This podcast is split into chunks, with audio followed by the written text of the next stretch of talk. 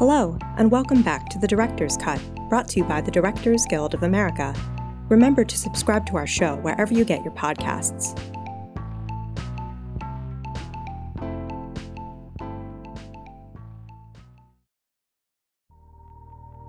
Today's episode is the third and final in our annual series devoted to our popular Meet the Nominees feature film symposium.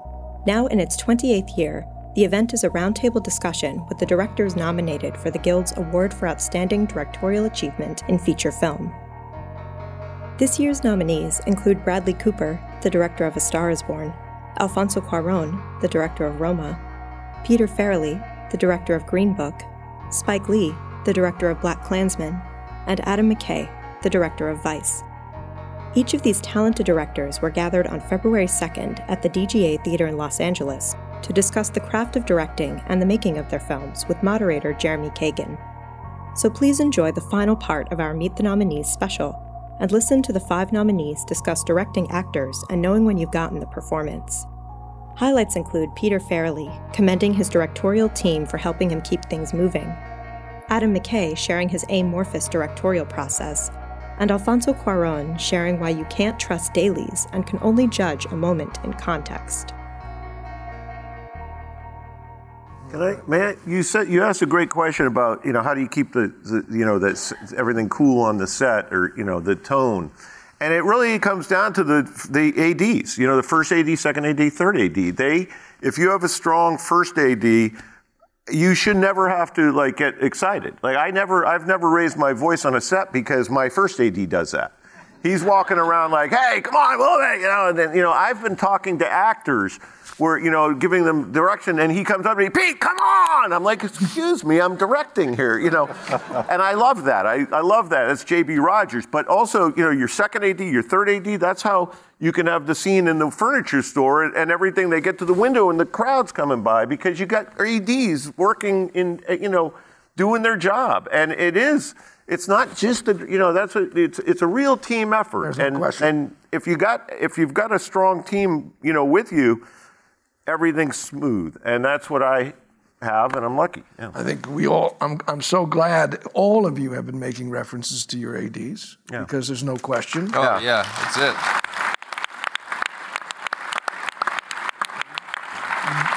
There's a reason why they're called assistant, because that's our assistant. Um, but where do you position yourself, Peter? Where are you? Where do you position yourself on the set? Where are you? Um, I'm u- usually uh, I'm usually at the monitor, but sometimes I'm if if I if an actor you know needs me, I'm up there. But I usually stay back. But the monitor is pretty close to where they are, and and it, you, you know I can kind of see more through the monitor. Sometimes when I'm working with my brother, my brother's at the monitor, and I'm up with the actors, and. Then I, after each take, I walk back and we talk. And the truth is, he probably sees more than me because I'm looking at, I got, got camera guys and booms and all sorts of stuff that are, you know, distracting me. But he's just seeing what's in that frame. And uh, so I just check in. What, what's with this? Blah, blah, blah. And then, you know, I'd come back and talk to them. But it, you know. And when you want to give a note to a performer, Um, how is the process, particularly particularly if you wanted to change something? Okay, well, that's a, that's a really interesting question. I'm, and this is some, you know, I, act, I ask every actor when I'm working with them, I say, do you mind line readings? I'll ask them right up front, because I have a habit of just doing it without thinking. I'll just, no, like, you know, what, what, no good. You know, I'll say something like that, and, and there are, I'd say ninety percent of actors like are fine or even love line readings. I remember doing Kingpin with Woody Harrelson. He just basically, how would you do it? How would you do it? You know, all day long. I was like helping him find it. But other actors, they're annoyed by that because they're like, hey, you're stealing my thunder here. Let me find it. Mm-hmm. And uh, in this case, I had two very different actors. Viggo was looking, go ahead, show me how to do it. Is that right? You know, like, say it. You know, he would say, and I say, you know, uh, you know, what, no good. He goes, and he said, what, no good? I said, no, what, what, no good? You know, and we'd go back and forth like that. Whereas Mahershala, I would never do that. That would get in his head if I ever gave him a line reading. So I would just discuss, you know, I, I think you could, you know, take it down a notch, or, you know, you, you seemed angry there, and I don't think you should be. You know, okay, you know, I, you know, talk him through it. Uh, but for the most part, uh, you know, You know, it's rare that I give a line reading, but I like it when I have to. When I, I, I but I, but I won't if it's going to get in a guy's head. Okay. And I didn't know that until like probably my second movie, where I thought line read, I'm just giving them to everybody. And finally, some actor said, "Dude, don't do that. You're, let me find it." And I thought, "Oh, what are you talking about?" You know, he goes, "I don't like line readings." I said, "Oh, I, I didn't know that was a thing." You know, and uh, and then I'd ask other ones, "Do you do you mind line readings?" They kind of bug me. I say, "Oh, I'm sorry. Why didn't you ever say anything?" You know.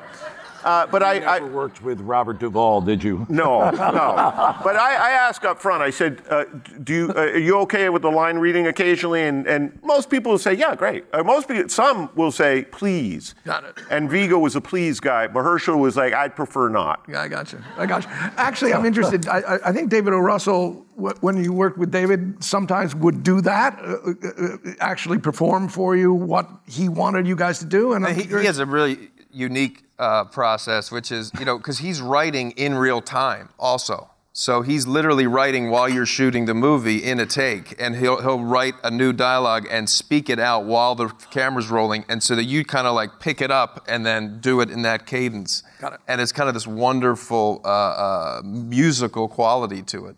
Um, and uh, but yeah, because. And it's all about his rhythm, and that's what I love about working with him. You you try to get in line, okay, what's his rhythm? And when it's working at its best, he lets you then take the reins, and then you actually can just start, you know, going off on your own. And uh, and when you wanted to redirect, if that were something you wanted to do, how do you approach your actors? Uh, in terms of line readings? And no, stuff? no, no, in terms of any, anything. Here's, here, you've seen this performance. This is a moment that you want to give an, uh, an adjustment of sorts. How do you, how do you go about... Uh, in, in Star is Born, you mean? Yeah. yeah um, uh, it, it, you know, it all depends. It really all depends. I mean, it got as it, it got as micro as um, put your head down, uh, look up, touch your face. You know, it, it got that micro sometimes, and other times it was just absolutely let it flow. Um, it, it really depended on the actor, the scene, um, where I wanted. It, you know, how can I get them into a place where they're completely out of their head, and at the same time in line with the where what I want to be excavating in that moment. And if you had to do that, would you remember a moment where, oh, I know this person's too much in the head, and how, how would you get them out of it? I don't know if you remember a moment, but... I do, yeah. I mean, um, you know, you know, Sam was the most seasoned actor in the movie, Sam Elliott. Uh, and I think it was just... Uh, and so you never know. I love line readings, depending on who they're from. But yeah, just tell me. Just tell. I'm serving the director. Um, uh, but, but... say, you, There was the the last scene with uh, with Stephanie on the couch, and um, and I had asked him to come back and do the movie. You know, he had already rapped, and uh, and so and I wrote that for him. It was originally going to be another character. So again, he's coming into this thing, and you know, and it's a big thing, and I, and he hadn't really prepped that before. Uh, but I knew he already had. He was Bobby. He just didn't have to overthink it. So it.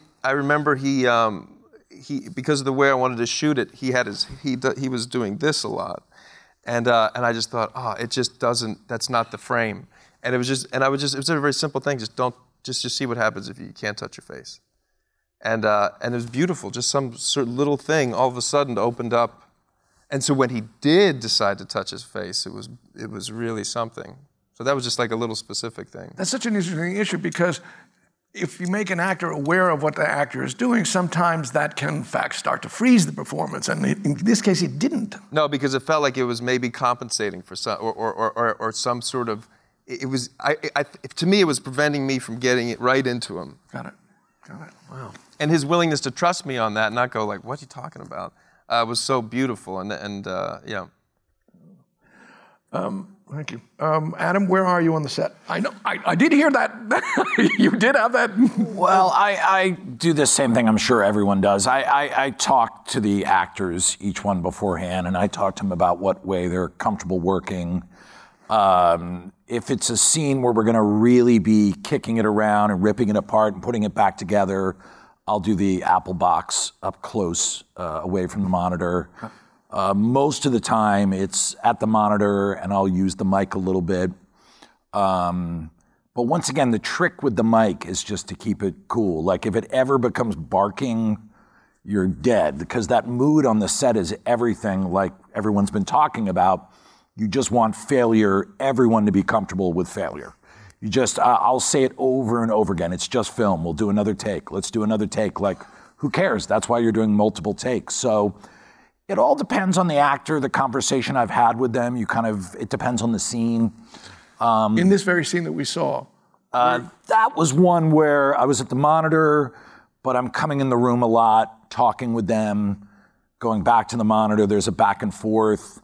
That was not Applebox. Uh, What's the scene when uh, she, uh, uh, early on when she is accusing, Amy Adams is accusing him of being a bum and I'm not gonna stay with them. I'm curious if this, whether that was one. That was actually very convenient. That was uh, right outside the window was our monitor. So uh, I was at the monitor and then the window was there and, and literally could just talk to him. And we did a lot of improv in that. And also, um, Uh, did stuff with her dad, with Shea Whigham playing her dad, and did a lot of improv with that. So that was one where I came up near the set and then would go back and then we would talk, and or Shea would run over or Amy would run over. And I mean, that's the best, right? I think we all know that. When the scene is like you're back and forth with the actor, you're playing around with it, you're checking with the D P, the shot is changing as you're discovering it. It's where the scene really comes to life. And it is that thing of until the day you never fully know. And we showed up in that weird house like an hour and forty minutes outside L A, and there was this beautiful breeze blowing and you could see this field out the back window, and everything just sparked immediately for the scene where Amy's yelling at Christian. And when you want to give a readjustment or an adjustment and you actually know you want to, something different, I don't know if that even happened here, what kind of language are you using? Where by that time we're, you know, most of the time I know the actors so well, I could speak pretty nakedly. Like I could just say exactly like Bradley was talking about, like, hey, the frame is more here. Just be aware of it. The beautiful shot's here. Uh, also, Greg Fraser, my D P, all of us are really comfortable. And sometimes I told Greg, I go, you can have them move a little bit. You're allowed to give that direction. Like, hey, lower your left hand a little bit, that kind of stuff. Um, So it all gets really familiar. Now, if it's an actor I haven't worked with before, then I'm a lot more cautious. Then I come and I talk to them off to the side. I would never give them a note or a line reading in front of everyone because I, you know, I want to make sure they're protected. Uh, and I'll just go off to the side and go, hey, try the, you know, and have the conversation privately and then run two or three more takes. And then as we get comfortable, you can start to open up a little bit as you kind of read the actor. But, um, yeah, it's a tricky thing. It's it's once you all know each other, once the crew becomes like family with the actors, you can all speak freely. But when those new actors are coming in on that day, I mean, I think one of the hardest jobs is being a day player. I think it's really hard. Mm-hmm. Coming in with those two lines you got to hit. I was a terrible actor like twenty years ago, and I would occasionally have like one or two line parts, and it's awful. You don't get to get into any kind of groove. And I, I really admire when there's an amazing day player. Will kind of celebrate it afterwards when they really nail that moment. Yeah. And do you do anything to try to make that day player comfortable besides obviously being intimate with them? Yeah, absolutely. Yeah, you kick it around. You just let them know they have room to fail. That's always the yeah, key. That's great. Don't worry about it. We'll just keep going. Hey, try this. Screw with it. Change the line. I'll tell them. I didn't write that line well. Try it like this. You know, you can mess with it. Do a line, whatever you think of, you know, and you just... Once you start kicking it back, then they can find some sort of groove. It's it's when they feel like they're in a phone booth and they have that like tightness to the performance, like they got to hit it in two takes, and uh, you just want to avoid that always. I got you. Alfonso, where do you place yourself, and particularly this movie, where were you? Because I know the camera was yours as well, but where did you place yourself? I like to be with a small, tiny monitor, as, you know, and uh, uh, in an Apple box or standing as close as close to the camera or as close as possible to the actors. Um, I I try to avoid seeing the uh, being checking the monitor because uh, I'm interested in reality. You know, the camera is just registering that reality, and the uh, and also I have this maybe superstition that I said, whatever is in the camera, I'll see many times. I can see many times after. But what is here, I'll always only going to experience once in my, t- in my in my lifetime, you know? So I try to to to be part of that. And it's, uh, at least in, for me, it's very diff- diff- diff- difficult to see actors in the monitor. You know, I like to see the, the flesh. I like to see... Yes, you could. Didn't you... Aren't you the D P on this film? This was the... the okay, this right, is the you. thing. Now, in this one, the if I had if I had a static camera, mm. that I have checked the, the frame. I know, you know, everything about the frame. Then I would do just as always. You know, did you operate too? No, no, no, no, no, no, no, no, no, no, no, no. No, and I'm not. You know, Galo Olivares is fantastic operator. I'm not a good operator. Um, so uh, I would be in a stat.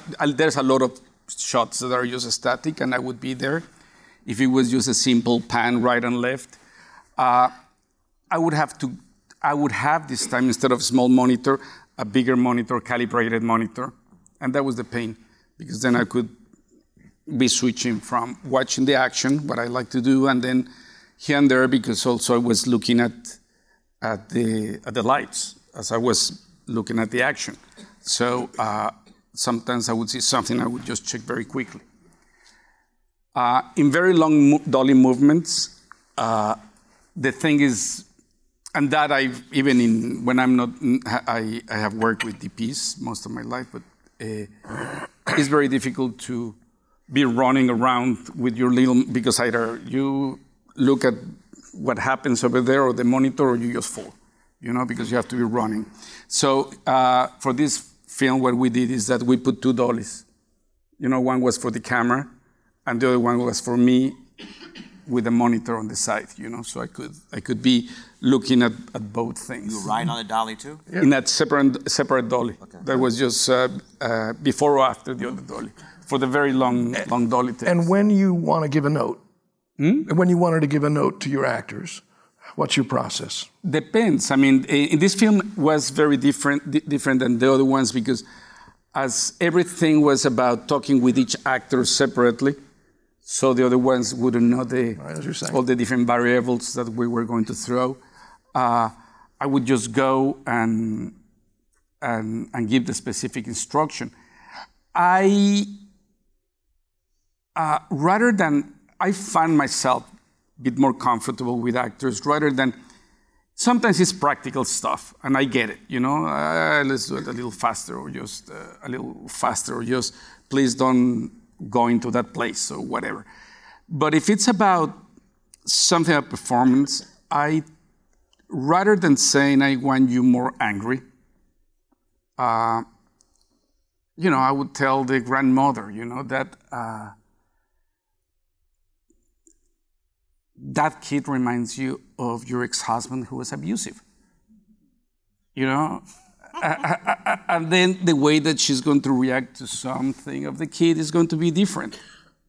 You know, yep. it's, it's yep. uh, it, it, that kind of stuff. You Got know? It. In essence, you're not asking. As long as what you're telling is organic to what you understand that her, the character is, you know? Yes. Not, no, it's not inventing things right and left just to try yep. to get a, a... But you're not asking, in essence, for the emotion. You're setting something up in that actor, propelling that character. Because that could... I feel that then is something that comes from a deeper place. Exactly. You know, it, yeah. it comes from... Uh, uh, is is is is part of the, the actors, if it's, is, if it's uh, a trained actor, is the understanding of his character. But a trained actor... that understanding of his character is going to be connected with his own emotional life and how he manages emotions. Let me ask you about a very specific scene in performance, which is when um, she is giving birth. Yeah. If I remember correctly, there's no cut. Um, and this performance, her performance, I found astounding. Uh, how did you set that up? What did you say to her? What?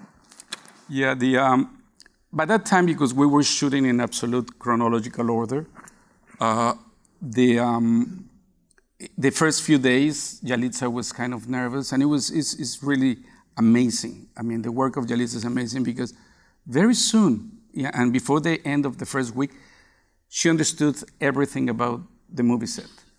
You know, she understood every the job of everyone, how the little tricks, the little you know that that you know we are always doing little tricks in order to achieve things.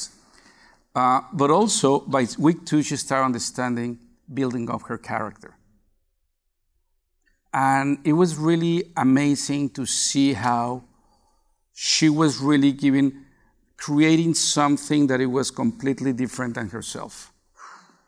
You know, and that, that was in a very instinctive, but also generous, but super intelligent way of this woman. what we did in that scene is that she, as we were shooting chronological order, we have gone to the demonstration, then uh, we have gone to the preparation room in the in labor. And the important thing is every single doctor, every single nurse, every single uh, uh, guy who pushes the stretcher, uh, uh, uh, every single receptionist in the hospital, they are that in real life. I thought so. You know, they are the gynecologists, the gynecologists, the, uh, and, and they do that for living, you know, and, and they were actually my advisors in the, the medical advisors and all of that. But it was the same principle in the, we were shooting in streets, and if I was going to have a cop, the cop was a cop in real life. You know, just, there was a, a, a need in this film to have certain sense of, of, of realism. In that sense. And here what we did is that we staged the whole scene without Yalitza uh, by the inch. Oh. So, uh, and, and again, I'm not a gynecologist. I could, you know, I, I could invent uh, scenes and what happens. And I was just saying, okay, what would happen? Mm. Explain me, okay. And then what happens here, okay. And you think we that can be This is, I think, is going to be, be lengthy. You, you think we can compress that, or would there be a medical procedure that contradicts that? So we squeeze the scene. Right. You know, you use, yeah, yeah. and I spent pretty much the whole morning with them. We have already talked about the situation, so they were kind of prepared. And when we were when we were happy with the dynamic, then we were just make sure that they, we uh, did a. a pass, but I said, well, let's do a pass just by positions, more or less what you think is going to happen, because I didn't want them to start getting preconceptions and yeah. stuff. And we did that when standing. And when we were ready, uh, uh, so Yalitza knew that she was coming from, from the preparation for labor, and they were going into this room. And, uh, And then we just uh, said, okay, you know what's going on? I says, yes, yes, I know I'm going to deliver my baby. And she didn't know what was going to happen. She you know? did not know that this was going to be a stillborn baby. No, she didn't know. And uh, at the end, she kept on saying, I thought that you were, I, I'm so used to see how you do tricks that I thought you were going to bring a baby from out of, from, from below the, ta- the, yeah. the, the, the table. I don't know how, she said, but I, I was sure that you had a baby. And... And what happened, and it's true, is that because these guys, they do for living exactly that. Right. There's kind of like a memory muscle right. that starts operating on them. And they really start getting engaged in the moment. They were really performing that. Right, right. And, uh, it, and, and, and actually doing stuff that they haven't done before. You know, taking it very seriously. And, and Yalitza, she just... She just was living that, but she mentions how the thing is, and there's one scene that I cut out of the film in which the, some, the girl is talking about how much she wants to meet the girl. The, the, she she hopes that it's going to be a little girl, oh. and that how much she wants to meet. And says, I was just, when when they told me that the baby was dead, the first thing came to me was uh, Sophie, this girl, saying, I really want to her to be a girl. And I want uh, to, uh, you know, and I knew that because I have told already the, the girl when in that scene is that you want her to be a girl and she doesn't know what it's going to be. And in this scene, she receives the, the information that it's going to be a girl. So her reaction is, let's take, tw- take, take one. I tried to do three or four more takes. And I have to say, take two is amazing. And she's always amazing. But what I didn't get in the other takes was that impact. That imme- and even if, maybe if I show you two, the two takes, uh, you would say, wow, second one could work as well. But there's something about what is reality, what you have to, because the, the first take, actually, there's some technical stuff that I was not happy about. And it's when you said, well, yeah, but even if in terms of performance, it's almost unnoticeable, the difference. Right. One is the real one. Got it. You know? Got it. I got it. I got it. Thank you. Thank you. Spike, where do you position yourself? It depends.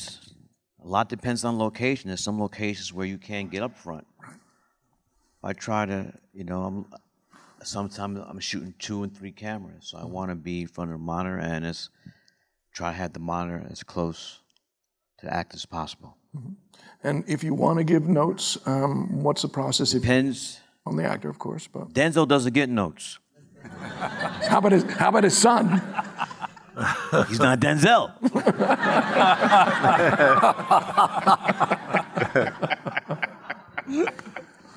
Depends who the actor is. Yeah, of course. You know, it depends who the actor is. So this is simple stuff, you know, I could yell it from the monitor, but there's, there's you know, more subtle stuff is something where you just whisper in the actor's ear. You know, it's, it's not for public consumption because it can be embarrassing. So you don't want to, you don't never want to embarrass, because you embarrass actors, you lost them. They're gone. They're gonna phone it in. And I wanted, I wanted to say earlier about the whole casting thing. I really admire actors because it's a tough business, and you, they come into the room and, you know, you see in their face that, you know, like, damn, I gotta get this part. And then when you say thank you, you can see the look in their face is is is is is, is heartbreaking. Yeah. Because uh, it's a tough business. And you know what their personal history is, but you, they need they need that job. And the rejection the actors have to go through. My man, you know what I'm talking about. How many? How many? Before you got your first part? Before the Sex and the City? Yeah. Oh. I mean, how, how many? How many auditions you think you went to? Oh, I'm sure I've gone thousands, thousands, thousands. Yo, yeah. But for things that I would never get. Yeah. Yeah, because because they have, they have castings when you're in New York City, so you're going in for like Armageddon. You're like, you're not gonna get Armageddon. You know what I mean? You know, Pearl Harbor, the Ben Affleck role. It's like, yeah, I was never gonna get that. Yeah. Spike, but I mean, they have to do those. But, but let me finish no, though, please, if, if I may. It's just you don't get the part again and again and again and again. I have sympathy for actors, because they have to put up this rejection. Yep. And it's amazing, they aren't crazier than they are. I understand it. Yeah. To be told. And here's the thing, when you know you're right for that role, but for some other bullshit reason, you're not too small, too large, has nothing to do with the acting. That's the killer, when you know that you're, you, that is, then you see the film like, that's who they chose? And you could be the best you can be, and it's, it, you have to understand that it's, you know, it wasn't you. You weren't there looking for, or whatever it is. And, and so I just give a shout out to the actors. Are there any here in the room? Because, uh, you know, it's, it's tough business, tough business. You one know, if, if, yeah, please, if one more thing about actors, and this amazes me, and they're not all actors, they have different styles, but there are many actors who want to keep feelings, you know, they want to know how to get them. Like, they want to be have access to, like, the moment. Remember the feeling you had when you heard your mom died in that car wreck? Well, they want to be able to get there, and they keep that. And the rest of us, we throw that away. We block that. We bury that stuff. And they keep all these emotions. And that is part of the nuttiness of some actors, is that they've got so much up there that they can draw from to move their emotions that's all job. over the place. And I don't have that. That's, you know, that's why they're, they're, they're there. That's the job. That's yes, that's do. their job. And I admire them too. Me and too. and it is the hardest job, it, it, I think, on the set is is what they're doing. I, I it, you know, and, and it is such a hard profession. And it's, you know, of course, directing is an easy profession, as well, you know, proving to us how easy. Here's my last question, yeah. although I wouldn't mind spending the rest of the afternoon with the five of you, because I wouldn't mind it. But here's the question, is when do you know in a take you've got it? So you say, I'm moving on. Spike? It depends. I mean, there's, there's, there's not just one answer. I mean, are we running out of light? You know, are we running out of light? You know, all that depends. You know, if you have time, sometimes you can have the, the, the luxury. But if, if Matty Labatique, if Ellen Curris, if, you know, my D P say, yo, Spike, we lost the light, then that's it. So it is so much stuff is situational. Yep. And it's the director's job, I feel, to be adaptable to to the moment that you're in. So it's not just like this, this the way we do it. That's not the way. It's it's what there's a whole lot of variables that go and that that impact the decision you have to make. So you're, you're dancing, you know, if this, uh, it starts to rain or if something happens, it's like you were saying earlier, Alfonso, there's stuff that we can't control. You know, we can't control, so it's the stuff we control, we got to handle that business. Do you do many takes if you have the time? Do, and the actor Depends can? on the actor. Got it. You know, some people, everybody's different. In this particular movie, did you? Because working with, for nah, example, nah, Adam, were they similar? No, we didn't have a lot of takes. We had to go. All right. And was there any rehearsal time? I'd love to see. We had two weeks rehearsal. And, and what happens in rehearsal time for you? We watch movies.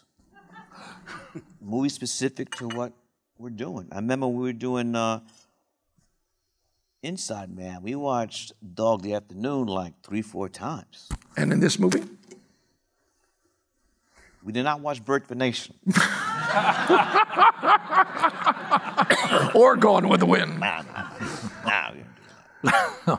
But it, it, it, again, it's you want to, every in rehearsal doesn't mean exactly you have to be going over the lines.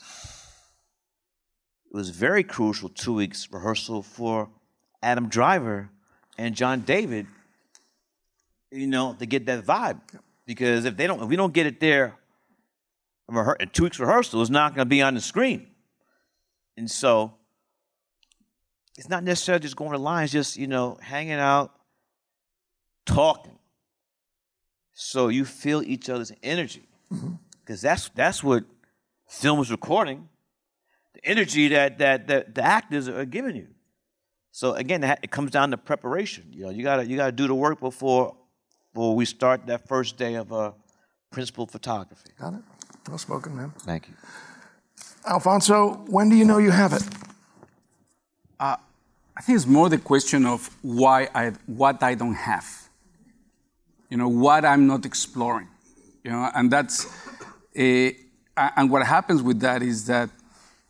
Is uh, it's it's about, you know, I, you feel you have it, but then I I just want to make sure that I'm not try, I, I'm not missing something, that I, there's something that I should explore. And sometimes what happens is after a, a couple of times that you try to explore things, you realize now, well, actually I had it, you know. Mm-hmm. And I think, as Spike says, it, it depends on the situation. Sometimes yes, is the light is gone, you know. We they kick us out of the location.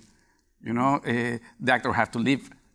You know, uh, there's so many other uh, other uh, elements why. So, uh, but the thing is, it's about that. It's about a like this scene in The Bird that you're talking about. I knew I had it from the get-go. You know, it was it was and it was not repeatable. But I tried again because. Well, I'm a director, so I have to make life difficult for people. Let's do it again a couple of times. And then I realized I was, I'm not going to get anything better. So you just said, I had it. I'm happy. That scene on the beach, I thought I didn't have it. Right. You know, sometimes it's, and you're surprised later on. And actually, so many times you're surprised with stuff that you hated on the set. Mm-hmm. Can I just jump into that? I mean, brother, man, it's amazing where you see something, the next day, you're looking at it like, no. It's not even like the same thing. Something happened overnight. Mm-hmm. There's some magic happening. You're like, I mean, yeah. That's why I really... Or when you put it in context, you are so happy with some moment, yeah. Or a moment that you love on the set, then you see in daily, it says, what did I like of this? uh, and then you put it in the context of the whole thing and says, oh, good, that, that kind of works. Okay, it yeah. works. But you know, alone, it doesn't. It, alone, for some reason, even if the thing is when you're directing the moment, you're focusing the moment. When you're looking at dailies, you're, you know, your your head, your mind is already in so many things, and you you see a bit of film that you say, poof, you know, it's not, not a big deal. Got it. I got it. Adam, for you, when do you know you have it? I think it's it's that fine line between like a reasonable amount of variations, too many variations and too few. You know, it's in in that sense of, I think early on when I started directing, we got way too many variations. Like we would we would get different actors, line readings, we would get variations on the shot, we would improvise four or five different ways the scene could be. And and literally the first movie we did, we had enough footage to cut a second movie out of it. That's how much improv we did. And through the years, I think I've gotten smarter about like what realistically is in that pocket, like what's realistically in that key of this scene in this moment in the story. And I think you do get smarter about identifying that. And it's usually a conversation between the actors, the D P, and myself. And there'll usually be that moment where it's like, does anyone else want anything out of this moment? Um, and usually, you know, uh, by that time, the actors are like, I feel good. D P says, I feel good. And then sound will raise their hand and ruin it. And you'll have to do one more.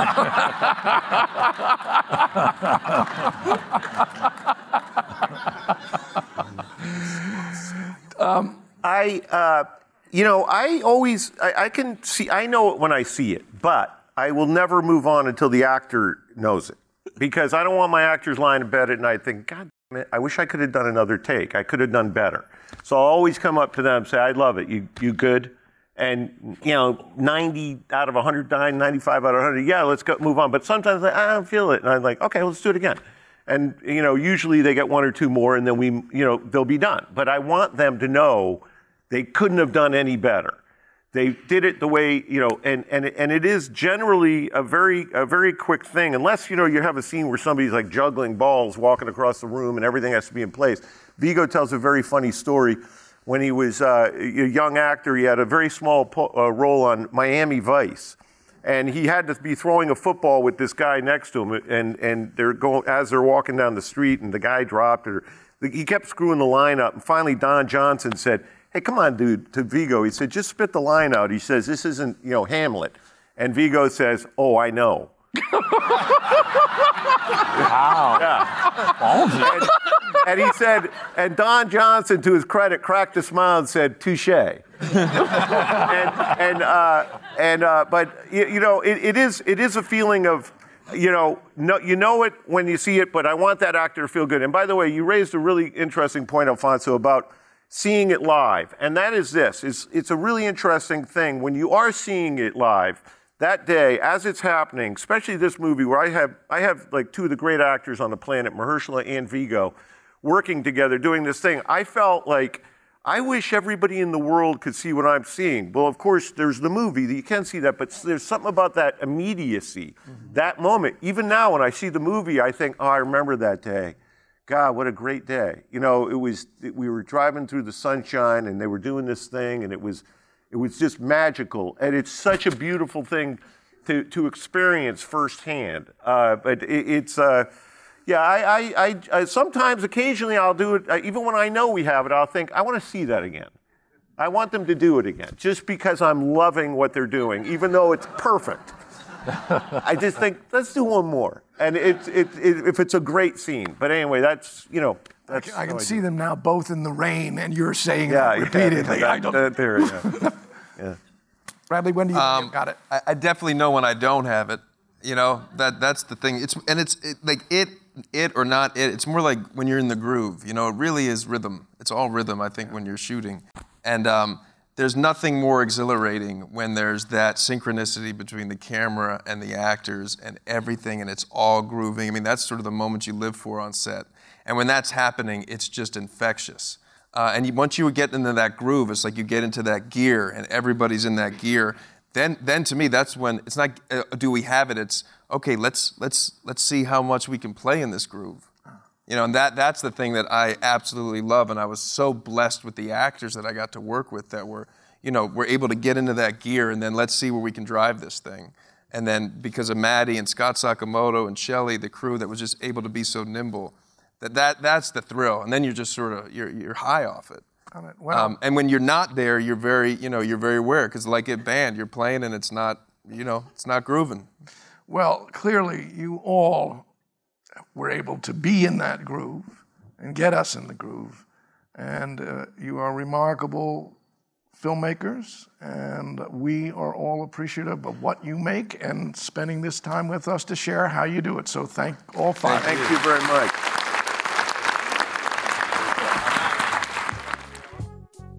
We hope you enjoyed listening to part three of this exclusive discussion. You can watch the full video of the Feature Film Symposium on our website at d g a dot org slash events. Past episodes of The Director's Cut are available wherever you listen to podcasts, and be sure to click subscribe so you won't miss an episode. If you're enjoying the podcast, please like, share, and leave us a review. We'd love to hear your feedback. Thanks for listening, and we'll see you next time. This podcast is produced by the Directors Guild of America. Music is by Dan Wally.